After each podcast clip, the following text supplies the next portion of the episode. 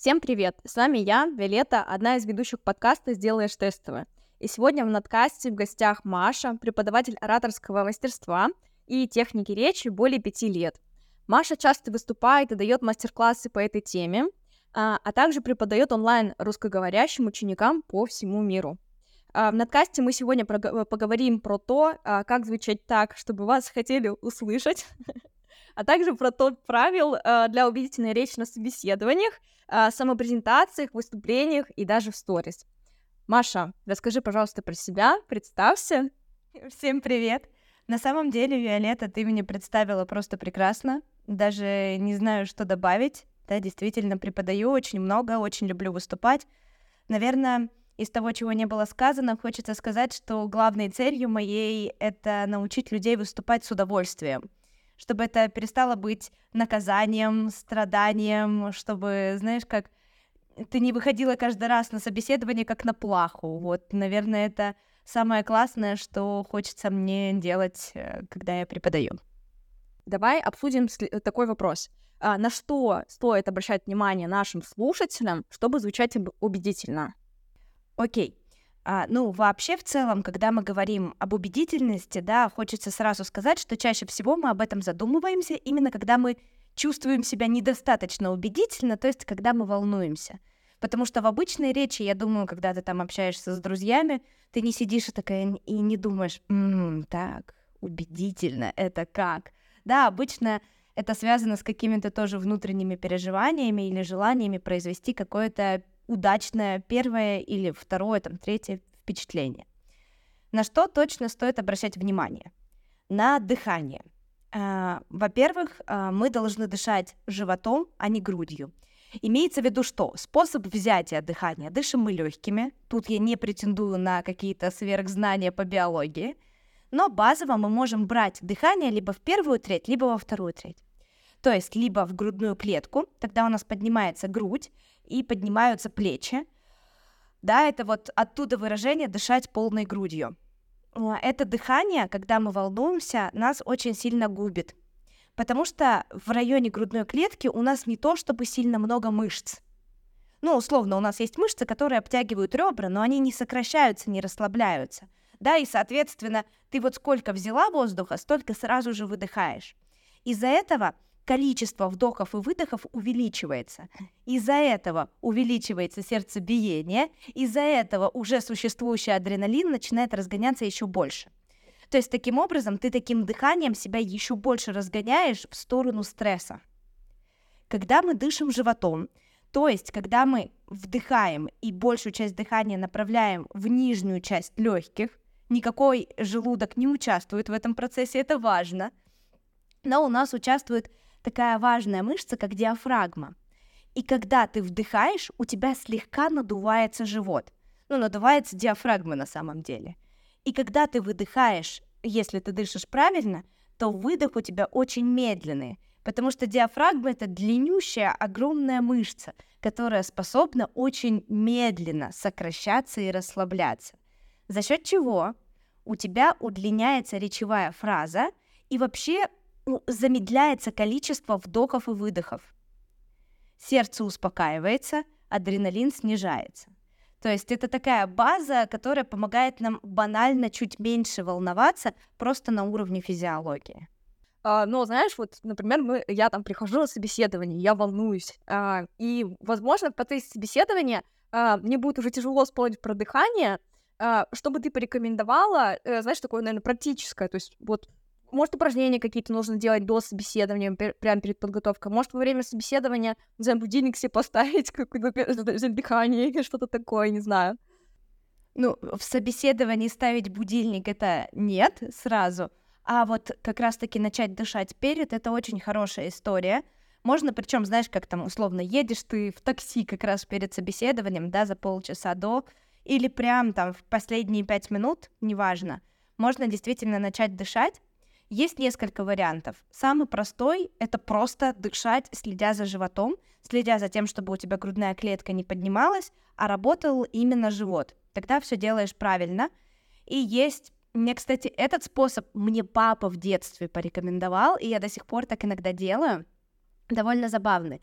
представить, что у тебя внутри мячик от пинг-понга, и вот когда ты его поднимаешь, да, он медленно поднимается, когда ты вдыхаешь, а когда ты выдыхаешь, он падает. Ну, соответственно, если ты вдыхаешь-выдыхаешь быстро, то он будет у тебя вот так вот летать, да, как мячик от пинг-понга. Он же как раз-таки легко отбрасывается, здесь легко сделать эту метафору. А если ты будешь дышать медленно, ну, то есть цель в голове представить, как он медленно поднимается и также медленно контролируемо опускается. И вот этот процесс. Когда ты начинаешь это визуализировать, тебе гораздо легче правильно дышать. Второй способ, он посложнее. И, кстати, ну, кто-то его любит, кто-то нет. Здесь, на самом деле, я рекомендую идти от себя. Ну, то есть, если вам все говорят, что этот способ хорошо работает, а вам он не подходит, ну, не мучайте себя, ну, правда. Особенно в момент стресса еще можно хуже себе сделать. Я говорю о квадрате. Я думаю, ты слышала об этом упражнении, но еще раз расскажу. Суть в том, что точно так же мы должны дышать именно на диафрагме. Нам не надо подключать сюда грудную клетку. Мы вдыхаем на 4 счета, задерживаем дыхание на 4 счета, выдыхаем на 4, задерживаем, выдыхаем до конца и заново этот круг начинаем. Здесь еще можно, например, выдыхать на звуках. Ну, то есть на звуке. Почему на звуках? Потому что тогда вы немножечко контролируете выдох. И в этот момент чуть легче, опять же, чуть больше контроля, чуть легче организму. Но, опять же, у многих бывает такая история, что из-за того, что нужно задерживать дыхание, с непривычки организм пугается. Ну, то есть кажется, что дыхание еще меньше. И я бы рекомендовала сначала квадратом научиться дышать в мирной, спокойной обстановке. Не тестировать сложное упражнение сразу в стрессе. Обычно это не приводит ни к чему хорошему. Смотри, мы с тобой, получается, сейчас обозначили, скажем так, один важный элемент, да, для того, чтобы наши слушатели, я, звучали убедительно. У нас есть еще элементы, правильно же понимаю? Конечно. Ну, вообще, в целом, да, убедительность и конструкт уверенности, он формируется из большого количества элементов.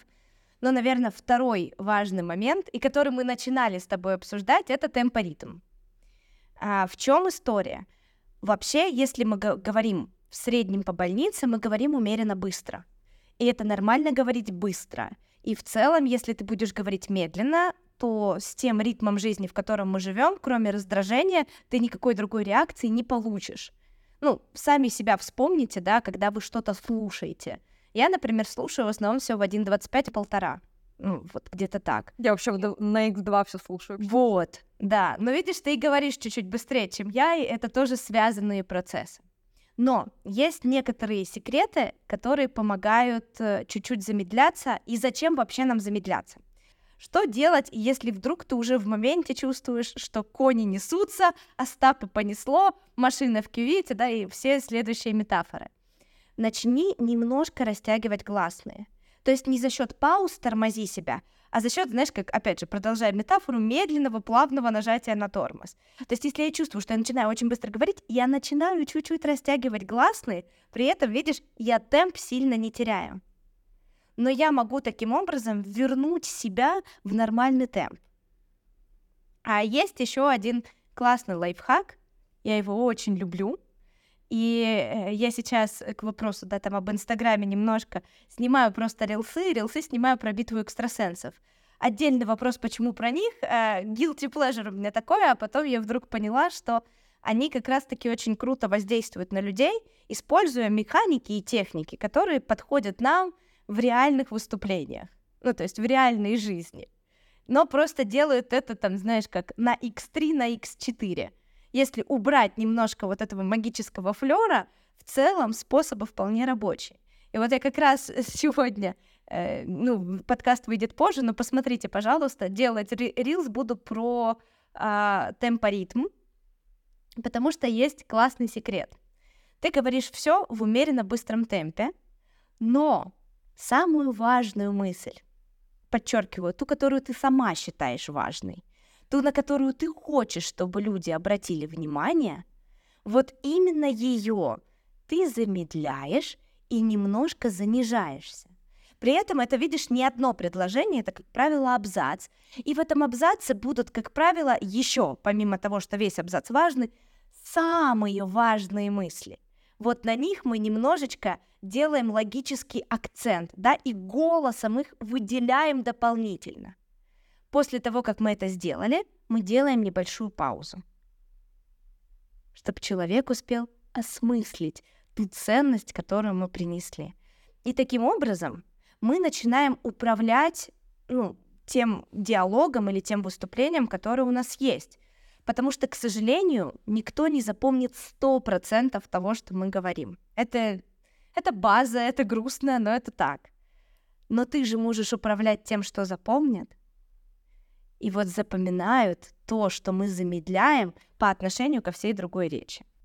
Во-первых, я хочу сказать, что ты, когда сейчас замедлялась, у меня же сердечко быстрее застучало. Во-вторых, очень крутая мысль была озвучена про то, что далеко не все запоминает, но мы можем управлять тем, что запомнит наш слушатель, мы можем управлять вниманием, и голос — это просто офигенный инструмент. Итак, я предлагаю нам с тобой подвести итог. Мы сегодня на надкасте обсудили важные элементы, с помощью которых выстраивается красивый голос и уверенная речь. На мой взгляд, это очень полезный надкаст. Я уверена, что слушатели вытащат много упражнений для себя, практических, что самое важное. Я надеюсь, что в ближайшее время они уже смогут попробовать и увидеть эффект. Спасибо большое тебе, что вам, во-первых, что вы делаете этот подкаст. Я, правда, надеюсь, что это будет полезно, потому что на самом деле, если мы говорим о речи, о выступлениях, о голосе, можно очень много давать теории, но ничего не работает без практики. Поэтому, пожалуйста, даже то, что вы выжили в этих 10 минутах, обязательно попробуйте. Оно уже будет давать какой-то эффект.